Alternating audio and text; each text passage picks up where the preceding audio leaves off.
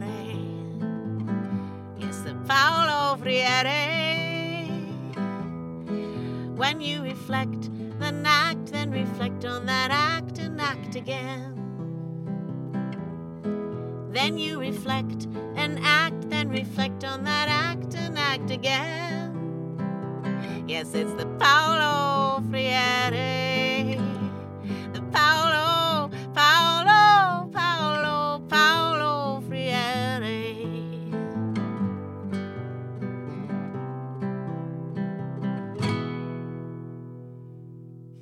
Welcome to the Paulo Freire two step edition of Something Different This Way Comes. Oh, yeah, we will be dancing before we're done.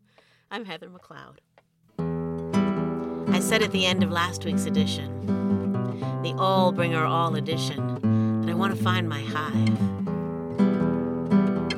Ben and Sam talk about hive mind. I think they're referencing memes or Minecraft, or I don't really know, but but as a beekeeper, hive mind to me means a really strong, a connected and autonomous community. So how do we get to be a part of that? That's the question I kept returning to as I thought about what to share with you this week. Something different, this way comes something. Something different, something different, something different, this way comes something. Something different, something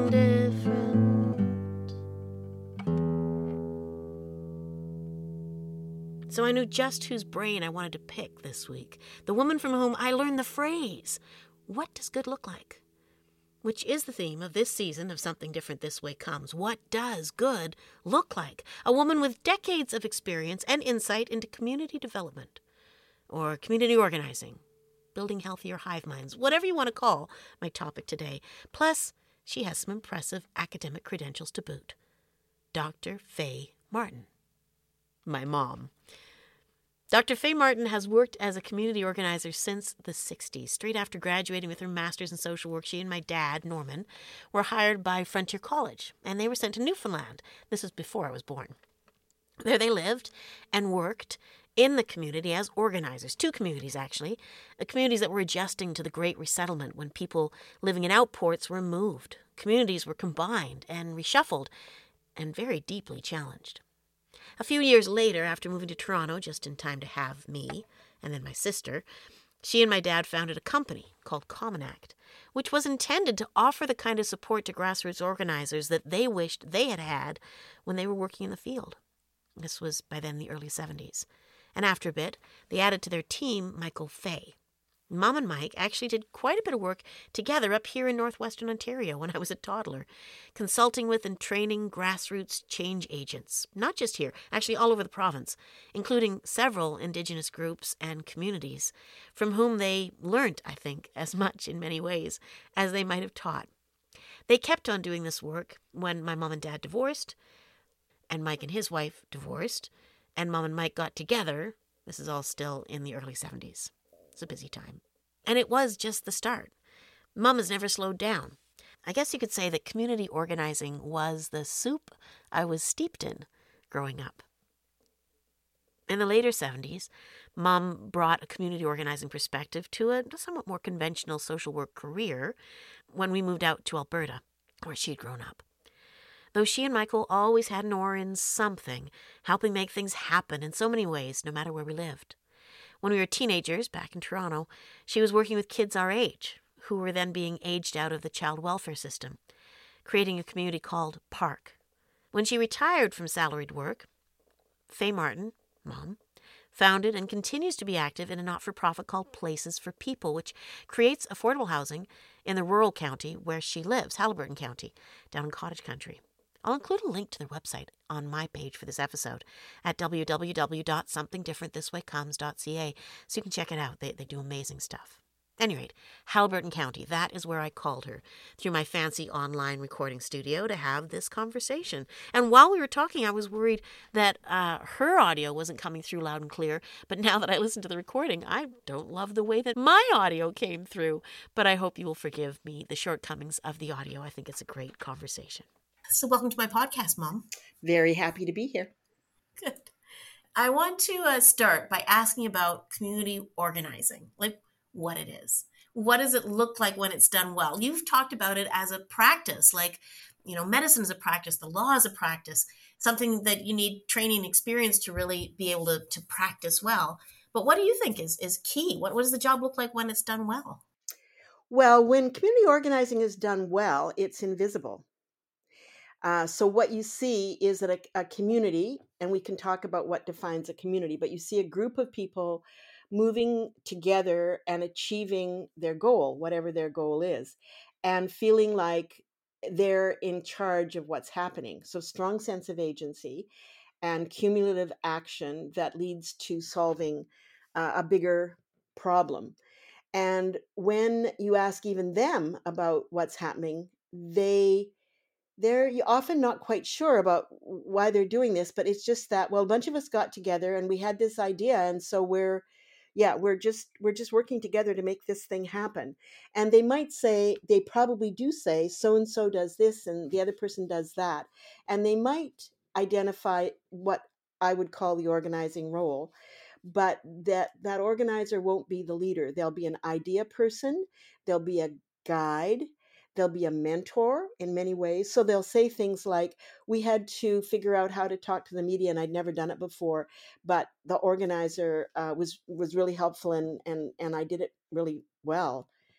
Right. So the organizer is of the group, but doesn't lead the group.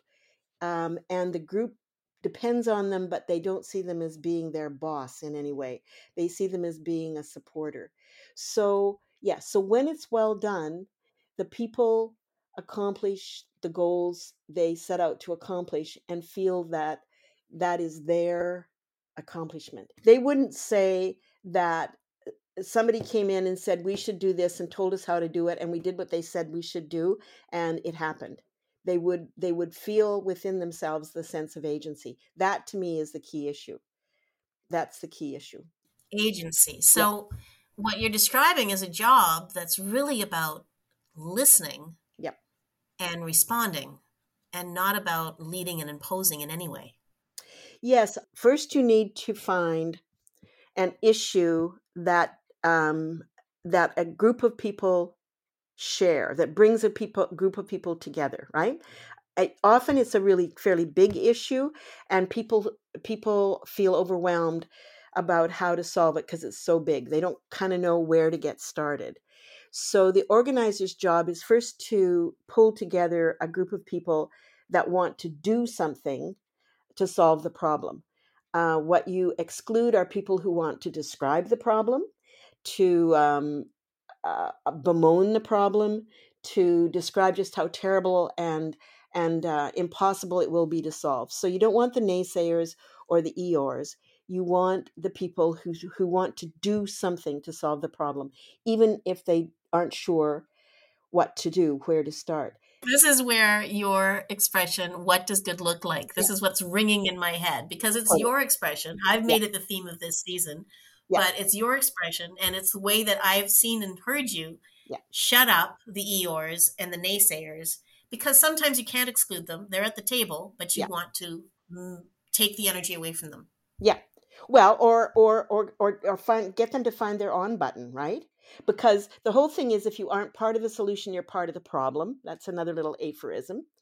You don't want to be exclusive, but what you want to do is create the conditions under which that's another of my favorite expressions. Create the conditions under which everybody can find a way to solve the problem about which they feel strongly. And so um, among that group of people, you're going to find a fair diversity of skills and perspectives. So, the second thing the organizer needs to do is what Alinsky would call cutting the issue. Uh, Freire would call it something a little different. Okay, who are these people you're referencing? Okay, so this is kind of interesting too. So, so mm, in the early days of organizing, so we're talking the 60s and 70s, there was a bit of a push pull between community organizing and community development. Community organizing was kind of an American construct, and the big thinker in that field was Saul Alinsky, who was um, a, a Russian Jew of entrepreneurial working class family. Um, who nevertheless went to university, um, very smart man, and he he had a whole methodology that became very influential in the United States. And his approach basically was getting the leaders of the various organizations around the table and I'm going to say manipulating them. There are others who would disagree with that word, but but manipulating them into taking action that solves whatever the problem that the community that these this group of people serves uh, feels strongly about. So that was community organizing.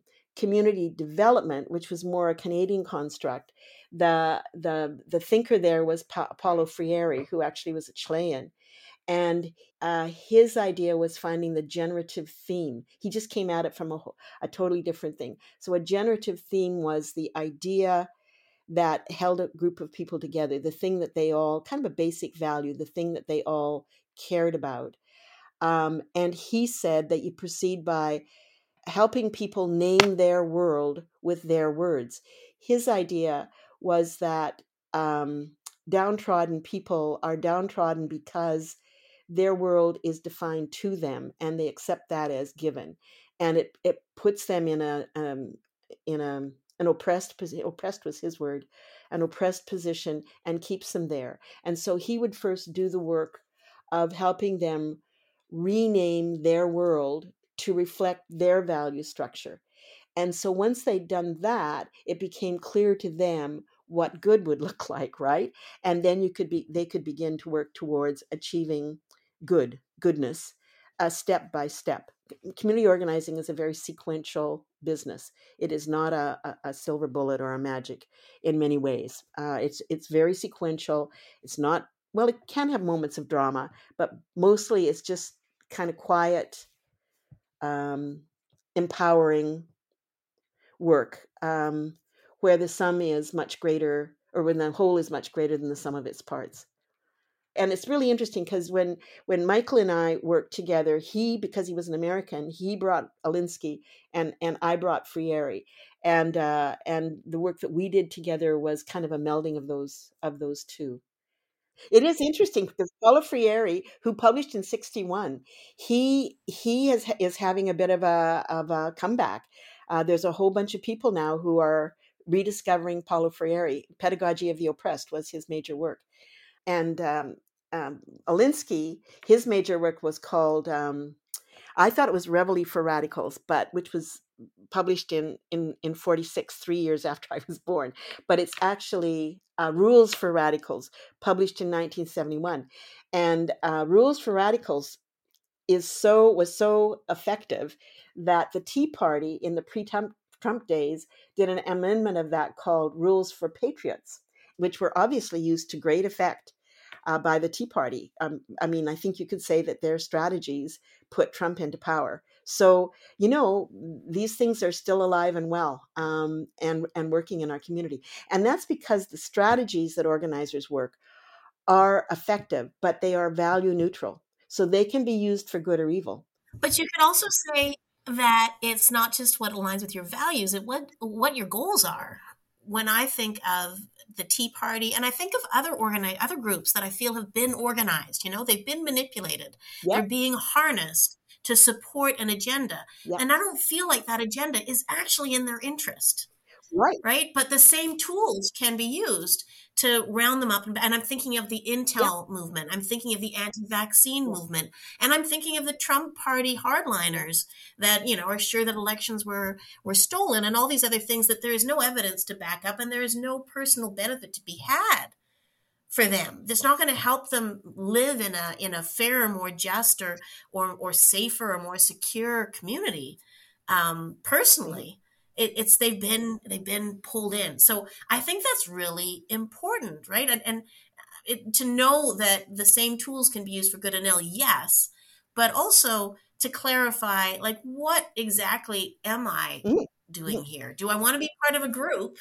That makes me feel good. I'm thinking now of Humankind by, by Rutger Bregman. He just blew my mind when he started talking about the science and the research they've done into what makes people willing to kill as soldiers and, and how hard it is for us to get there. We are not naturally violent. The proof is strong. Uh, but how you get people there is not by you know feeding some bloodthirsty side of them. It's actually by gelling them with other people in such a tight connection socially that they will do anything to be with, to walk in step with, to support and to save their their fellow you know colleagues. Yep. Building a comradeship. Um, and that is celebrating, you know, making everybody have enough in common experiences, have enough easy understanding of, you know, how to achieve success socially and and be rewarded because you did it right. Yeah, and those kind of safe, secure little um, spaces are so powerful. And I think that's something I'm seeing being used to terrifying effect, I think, in undermining the, the gel of our broader society. Yep. I agree. And on that one, I would then go back to what Freire talks about with working with the oppressed people to have them name the world in their terms, because often people don't act in their own best interests, right? Because they misunderstand how the systems work. And there's lots and lots of investment in helping us misunderstand how the system works and the way to which it is to our benefit. I mean, we get spin, right? Spin, quote, quote. We get spin all the time. Everybody spins. And what they're trying to do is get you to see the world the way they want you to see it so that you will do what they want you to do.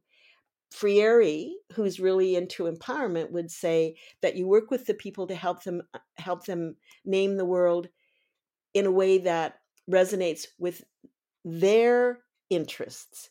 And it's not a it's not a quick deal. It eh, you know, but what you're doing is you're unpacking the the how the systems work.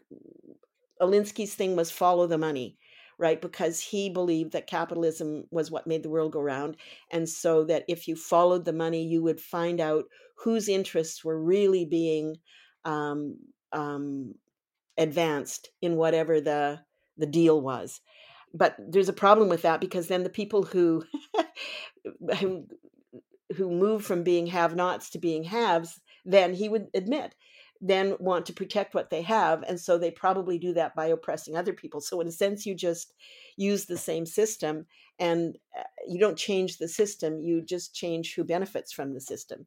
Uh, whereas i think freire he's about empowerment and and so he would believe that you're empowered when you name your world the way you want to. So you think very carefully about what these words mean. What does it mean to be a worker? What does it mean to be a daughter? What does it mean to be a mother? What does it mean to be a neighbor? What does it mean to be a leader? What does it mean to be a follower? Like, you know, all of those words, we throw them around as if it's everybody knows what that means. But when you begin to really look at it, you don't know what it really means and what it really means is really important so he spent a lot of time well and he worked with he worked with peasants who were illiterate so that made a lot of sense to them but i would say that in in our current time most people are politically illiterate in the sense that they don't really understand the nature of power as it operates in their day-to-day life and so helping them figure that out um, and begin to really question the way things are named. I, that's a kind of hard construct, but well, here's an example in my day-to-day life because you know that in in my volunteer life I'm very involved in housing. Everybody says housing is important, housing is a right, et cetera, et cetera, et cetera. But that word housing means two things. It means a roof over your head that protects you from our pretty harsh environment. And it also means the very best way to increase your wealth. So when you have one word that means both of those things, and we don't question what we mean when we use that word in a particular context, we're going to go astray really easily. And that's what Freire would do. Well, what do we mean by housing when we're talking about affordable housing? What do we mean? And you would, you know, back down into that small group saying, well, what we want when we say affordable housing is XYZ. That's what we want. That's what we mean by it. And then taking whatever actions they need to take to achieve that goal, their goal, their goal. So let's talk about community development uh, for good, by my values, which would be empowering people and helping build communities that are more sustainable and fair and understandable and understood and broadly supported and broadly supportive. I feel like it had an era when you were young and I was not born yet or just a toddler. And that era has changed dramatically. It hasn't gone away. If, if I can make it talk in broad strokes, looking back, has it got other eras? How has it moved along in your in your perspective? Talk about the 60s. So the 60s was a time of significant unrest, uh, particularly uh, with young people. And the system, I'm going to use that for shorthand, was worried about young people. They were a, they were a significant population, right? That was the boomers in the early days, so they were a big part of the population. Um, they were feeling their oats uh, rather more than some of their um, ancestors, right? Because they hadn't gone through the depression, they hadn't gone through the war, um, so they'd had a pretty good life. So they had ideas about uh, what the world should be like so there was some interest in harnessing that energy for good rather than evil because there was a lot of student unrest at that point. So one of the reasons I think that the system it was, you know, a variation on the devil finds work for idle hands. So it said, well, let's give these young people money to make their communities what they want it to be. So there was a lot of money available for community development. And basically, where two or three people are gathered together, you write a grant and you get some money. You didn't get much money, but you probably didn't need much money either in order to do pretty well in those days. And uh, so you would, I don't know, fix up your neighborhood, fix up um, housing that was substandard. Uh, you would build daycares. You would, you know, do all of these projects that were of immediate uh, value. However, um, well, I think then the system got a little bit worried about uh, people getting carried away with this, and they began to institutionalize it. So it used to be then you could get money. In fact, you could even get pretty good money, but you were accountable to the government who gave you that money, and you had to report to them on this, that, and the other outcomes. And so then you are using your skills, etc., not not not necessarily for what the people that you're working with want but what the government let's just say funded you to accomplish right? And also you've got like this compliance yeah. burden. You got this administrative cost yeah. of how do i track and prove as opposed to simply it was done. See ta-da here's a picture everyone's happy. Yeah yeah yeah you weren't a free agent like before you would be working for the community. In this case you are working i'm going to say for the government uh, on behalf of the community but your real boss is the government. So there was that tension that was beginning to be pretty redolent um, in the in the 70s um, and there was lots of fighting within the field about what real community development was and could you do real community development if you were paid by the government? And we were part of that right? It meant you went and did what you thought needed to be done but you were also poor. I mean we we were was one year when I think we made probably about four thousand dollars in the full year. You were we had three kids at that point too, right? So at some point you think, oh my God, like I have to make a choice between poverty and and and working for the community. Because if you're working for an oppressed community, they probably don't have resources. And then I think the other thing that happened you know the whole community organizing thing that became institutionalized so right now currently agencies are required to work in collaboration with the other agencies who also serve that same population. So there are mandated tables service tables like for social service workers for people who are serving the just in the justice system. The province just required every municipality to have a, a poverty reduction roundtable that has certain kinds of involvement etc so that's community organizing but mandated. So what drumbeat does it march to? Not the drumbeat of the people around the table necessarily, right? And in fact, a lot of those tables, and believe me, I've sat around many of them, they are not mechanisms for change. They are, at the very best, a relatively efficient way of sharing information about what you're doing.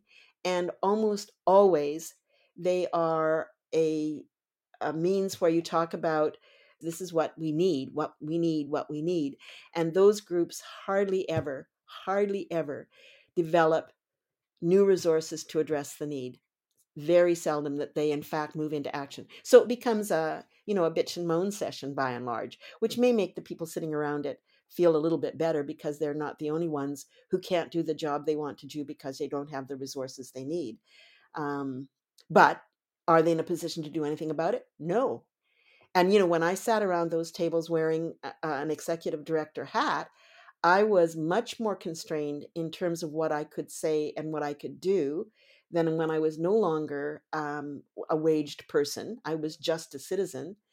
And then I was, you know, I was a force to be contended with around those tables if I could elbow my way in. Um, and you know you can elbow your way in because nobody wants to be impolite and tell you you're not wanted although that has happened on occasion. But by and large you can just say i have resources to offer and i would be pleased to sit around your table and offer what resources i can. Um, and they'll say ah well okay then. And so then you can say things and you can do things that nobody else can do um, because nobody's your boss. Nobody's your boss so, in some ways, that to me is like going back to being um, the kind of community development worker in the olden days where you either weren't paid by anybody important or you were but disregarded that, right? You sort of said, you sort of redefined what the power relationship was. Um, so you would say to the government who was funding you, yes, yes, but the goal was to xyz and, and in order to achieve the goal i can't do what you want me to do i have to do what the community wants me to do but don't worry we'll get to where we need to get to and you'll be happy with it and then you make sure that they are happy with it by defining redefining it to them. Do i sound manipulative? Yes i do and um, yes i am. And guess what? I think that's a really really good skill to bring to bear. It's really just doing unto them what them has done to us, right? As long as you can be confident that you are actually achieving a goal um, that is serving the people that are giving you the spot in the first place. You haven't switched to the dark side of I'm hurting them and manipulating them towards some goal that actually does not benefit them. It just needs a voice behind it. Right. And my metaphor there, I think community organizing is exactly like parenting where you do the best you can until the kid is 18, 21, whatever age, and then they launch into the world. It's their life to live, and how good a job you did is judged by how well they turn out. Right? That was my father's benediction to me. Well, I did the best I could for 18 years, and now it's time to see how good a job I did. And I'm thinking, holy crap, that means I really need to, you know, be a good person, do a good thing in order to justify my father's investment in me. Um, and maybe I raised you guys in the same way, I don't know. But I think that community organizing is just a start. So, first you prepare the ground, then you sow the seed, then you do what you can to ensure that the seed germinates, right? But at some point, at some point, you walk away, and what happens to that crop happens to that crop, and somebody else reaps it, right? You don't reap it somebody else does. Oh yeah, I think I think the farmer and the field is too top down for what you described to me initially, which is an invisible force.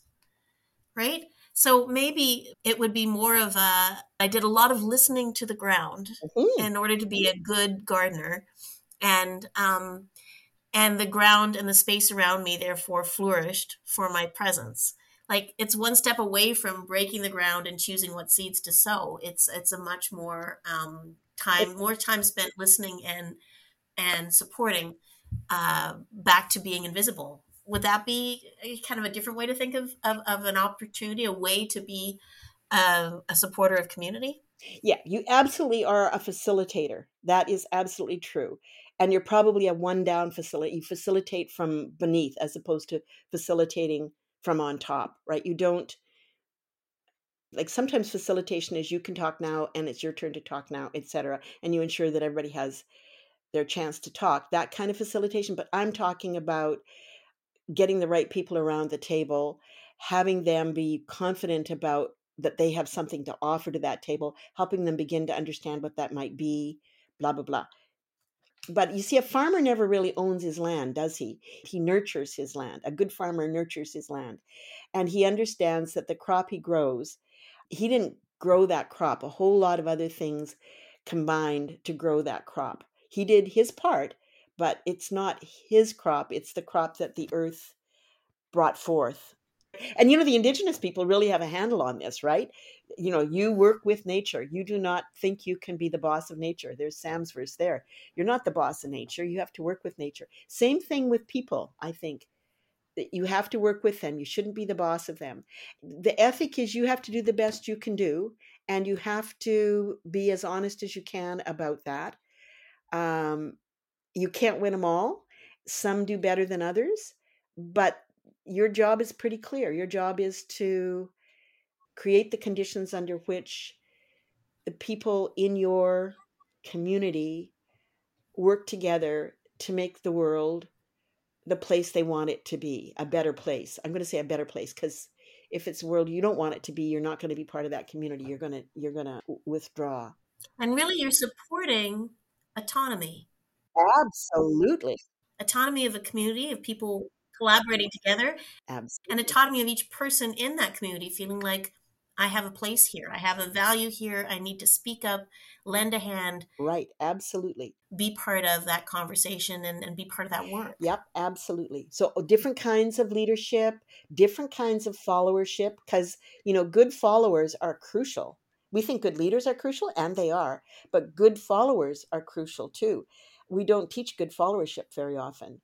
Um, yeah, it's not wait for direction and not do anything until it's been clearly spelled out to you and then only do exactly what you clearly know you're supposed to do. Following is a much more interactive and autonomous role. Autonomy is the important word there, right? Yeah, yeah. So a follower would say, um, I'm doing this because that's what we thought I should do, but you know what? I think if I did it a little bit differently, it would be more useful. And then the leader says, darn right, go for it, right? So it is the autonomy, it is the sense of agency, um, and it's a collaboration. Yes, collaboration, absolutely. Right, right. Yep, yep. What were the four? You did those four happiness things. I thought they were amazing. Connecting, acting, learning, giving. Ah, there you go. All of them. All of them. Yep. All of them is what you nurture in the community, etc. And then to talk about community. So it's a community of interest. It could be a geographic community. It could be any group of people who share a concern uh, that's crucial enough to them that they want to do something about it. That's the definition of community.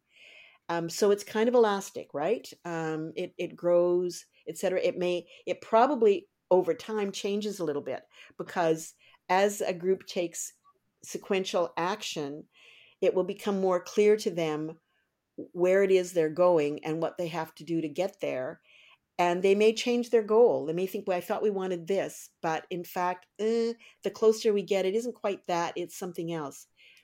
That makes me think about um, I do think it's important to distinguish between communities that only have an idea in common and communities that have a space as well in common. Mm-hmm. Because when you have a space that you need to share, how you share and own that space is really powerful. And I feel like it's a giant black hole right now. That, that there are lots of First Nation communities saying, Hello, have you noticed where you're standing? Oh, yeah. This is an important part of your life. Yeah. Have you noticed who's next door to you? How are you relating to the space that you physically hold? Mm-hmm. And and not just living with people like you and I are right now at a remove through the internet or over the phone or people that are that you have enough in common with that it's very easy to chit chat and visit but but to do the work of of building community um, where you live. Yeah. Um, yeah. I do feel like that's something that that in our settler, I've got to say it's a settler thing. In our settler culture, we have almost been trained not yeah. to root ourselves too deeply. Yeah. And to be ready to pick up and move to where we're needed as workers. Yeah. Um, where in fact, I think the future to get through a time of of chaos, um, there could be great resilience found in just rooting yourselves yeah where you can and connecting with who's around you and what's around you. Well, what you would do, I think, is invite your nature, your your your physical nature, into your community. That would have a chair around the table, if you like. There's this construct, Gemeinschaft, Gesellschaft, from sociology million years ago, but it's always been in my mind. So Gemeinschaft is a group of people where they're you know them intimately. Gesellschaft is like a big city like a big group of people but they're not people that you know individually. And i think that that change needs to be gemeinschaft change. Now anybody listening to your podcast who's a more recently informed sociologist may say that i'm all wet because i am remembering something from a few decades ago that i have not refreshed my mind about. It just keeps coming up. But i'm also thinking of a story you tell about being um, audience to somebody pontificating about their grand strategy to move unemployment strategically around so everybody gets a chance at it or something like that or move jobs around something like that that just had steam coming out of your ears yeah. oh it, it was a training program that went desperately bad right because that's why we were so upset is that the basic construct that this government group was into is how do you get people to basically be ready to move wherever the work needs them, um, which is a way to destroy community, right? And I do think that that movement, which started a long time ago, where you know your employer can move you around as they choose, and you look at like the OPP, the RCMP, lots of people they have that as a strategy is they don't want their people getting too connected with their community because then they say that will impede them doing their work. But what i think they mean is that that will impede them doing the work the way the organization the institution wants them to do the work. So yeah the the methodical destruction of geographic community indeed is i think a strategy that's been in play for decades to the diminishment of our well-being.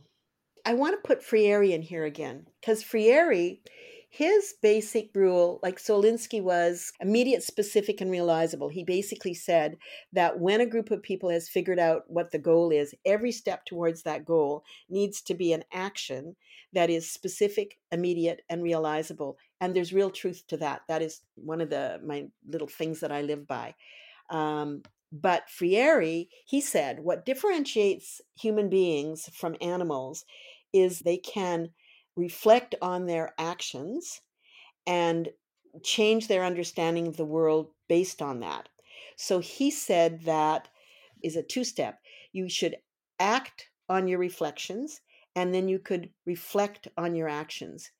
And then you re- act on that reflection right? You you rethink the situation given what has changed as a consequence of the action that you've taken and you recalibrate your goal how you get to your goal based on that learning and then you take another action. And i've used that two step thing effectively like in personal counseling. When a person's stuck, you say, Are you stuck in action? Are you stuck in reflection? And if you're stuck in reflection, then take an action. And it doesn't have to be the right action, it just needs to be any action. And then you can figure out what the next action needs to be. And you can do the same thing with people who are stuck in action. Say, like, slow down, figure out what you really want to do, and then do it and see if that gets you to where it is that you want to go action, he called it praxis, reflecting on action and acting on reflection. That's what builds community, is when they do that individually, but also collectively or collaboratively.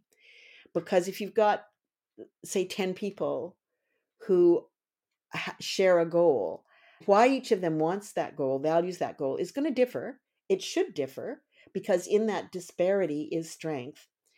And in coming to a common understanding about where the overlaps are among everybody's perspective, that builds very strong community. It also feels really good to do that kind of cognitive work. And then you take an action, a collaborative action, and then you bring those 10 minds again to thinking about okay, that's what we did. Where did that get us in terms of progress towards our larger goal? And each of those 10 people will have gone through an individual learning as well. So the 10 people that sit around the table after an action are slightly different than the 10 people who sat around it before the action, right? Because there's individual change as well as group change. So so that to me gives sustainability and i said that uh, it's kind of like it's kind of like raising children that once they've you know once you've launched them into adulthood you kind of they're out of your hands um, they'll do the best they can by and large but what they have is a whole bunch of skills to act and reflect in life right they can know how to set goals and they know how to act to achieve those goals and reflect on the consequences of their actions and move ever closer towards their goals, which may change over time or at least get more fine tuned over time. They might change too. So I think one thing I feel like you're saying is that we've, as a community, failed to learn some important life skills that would be helpful right now. Absolutely. So, do you think that that this is a time for community development that it could be powerful in getting us through this this time of crisis? Absolutely. I think it's crucial. I can't see any other way to get out of the mess that we're in. And so in my mind, you know the take back the night movement that the women did as part of their the development of feminism, I think we're into a take back the community stage of development in society. Uh, absolutely. Take back the community. So a community that understands they have a shared destiny and that everybody has a part to play in um, making that the best possible destiny and that how to achieve that it is a work of constant change but that process is what makes us human it, it, it affirms our humanity every single day and it builds our community every single day I give you Margaret Mead, right? Margaret Mead, never doubt that a small group of thoughtful, committed citizens can change the world. Indeed, it's the only thing that ever has. I think she's bang on, bang on, bang on. And I think we have not just forgotten how to do that, I think we've been trained not to do that. I think that there's many, many elements in our culture that actively discourage community. And we need to First, you need to see them. Yeah. And then you need to give yourself permission to explore. Yeah. What good looks like. It, it not only permit, like it's not only permission. I think we have an obligation to say what does good look like. Like I get sick and tired of people who just say what's wrong with what is. Um, you know, say like, what does good look like? Okay, like put a solution, put your idea of a of a solution on the table, then we can talk. But as long as you're just bitching about what is, we have nothing to talk about, right? Tell me what good looks like. And if it's what my idea of good looks like, which I also have to figure out, then you know what? We've got a conversation to be had. And when you and I have a conversation to be had, then there's probably a third person that you could think of that might well join that conversation. And and that's how community grows. That's how community grows. The only way to get out of the mess we are in is to build our community. That was Dr. Fay Martin, my mom. Oats and beans and barley grow, oats and beans and barley grow. Do you or I or anyone know how oats and beans and barley grow? Oats and beans and barley grow, oats and beans and barley grow. Do you or I or anyone know how oats and beans and barley grow? Well, do we? I mean, it is a miracle. And that song kept coming to my mind when Mom was talking about farming as a metaphor for community development. We don't really know how a seed grows, but we do know quite a bit about how to help it grow. We know how to garden and nurture, we know how to help raise families, and we do know how to build community. We could learn more, too. so, Mum summed up the four keys of happiness saying that, that Paul Berger introduced those ideas to her and they just make perfect sense. That was in the episode a couple weeks ago, the Places You'll Go edition of Something Different This Way Comes. She said that that about sums up what good looks like for her when it comes to nourishing a sustainable and sustaining community. So, I took that seed and I nourished it till it grew up to be this song for you, debuted right here, right now, hot off the press the Paulo Freire two step.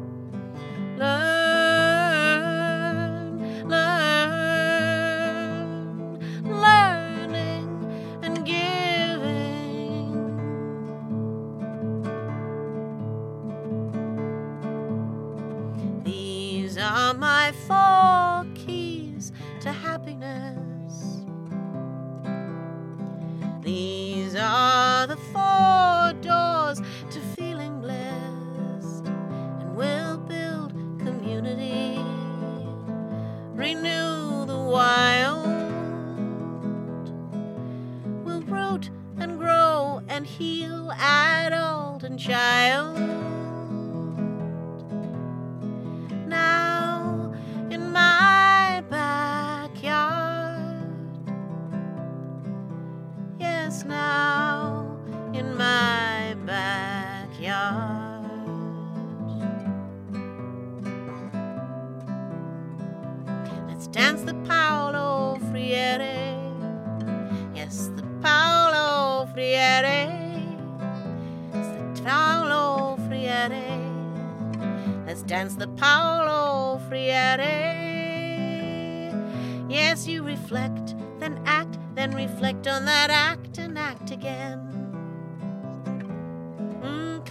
Reflect, then act, then reflect on that act and act again.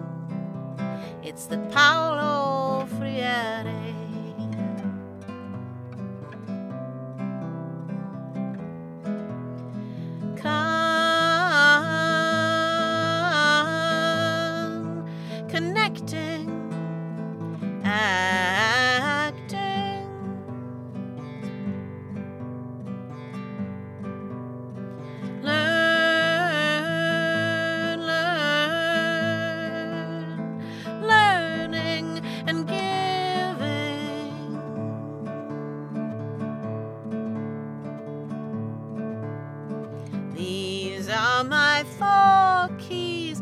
Happiness.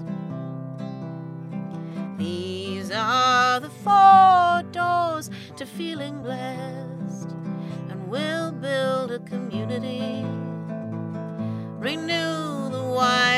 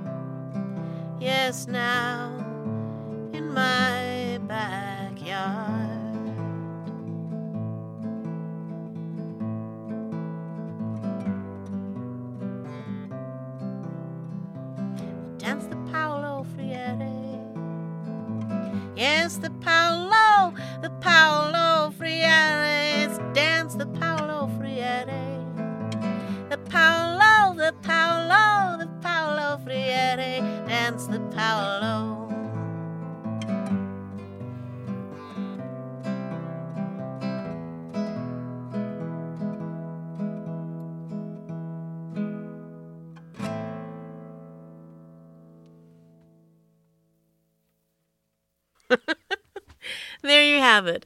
The Paulo Freire two step song and the Paulo Freire two step edition of Something Different This Way Comes. I hope you enjoyed my conversation with Dr. Fay Martin. I know I enjoyed it. It's my mom. But what a lot she shared in there. So much to think about. If you found it entertaining, if you found it informative or inspiring, and you'd be happy to treat me to a coffee if you bumped into me at a coffee shop, consider becoming a patron of Something Different This Way Comes all you have to do go to www.somethingdifferentthiswaycomes.ca look for the gofundme button and know that i will thank you on that podcast webpage and share with you all the expenses your donation will help cover. Because this podcast is entirely independent. No sponsors no advertising no one writing or composing or editing or interviewing except me. But if you can't pitch in right now, that's fine too. Don't worry about it. Give it a good review, recommend it to a friend, follow it so you're sure not to miss an episode. All those things make such a difference. They're so appreciated. And I hope you come back and join me again next Tuesday. Something different, this way comes something. Something different, something different, something different, this way comes something. Something different, something different.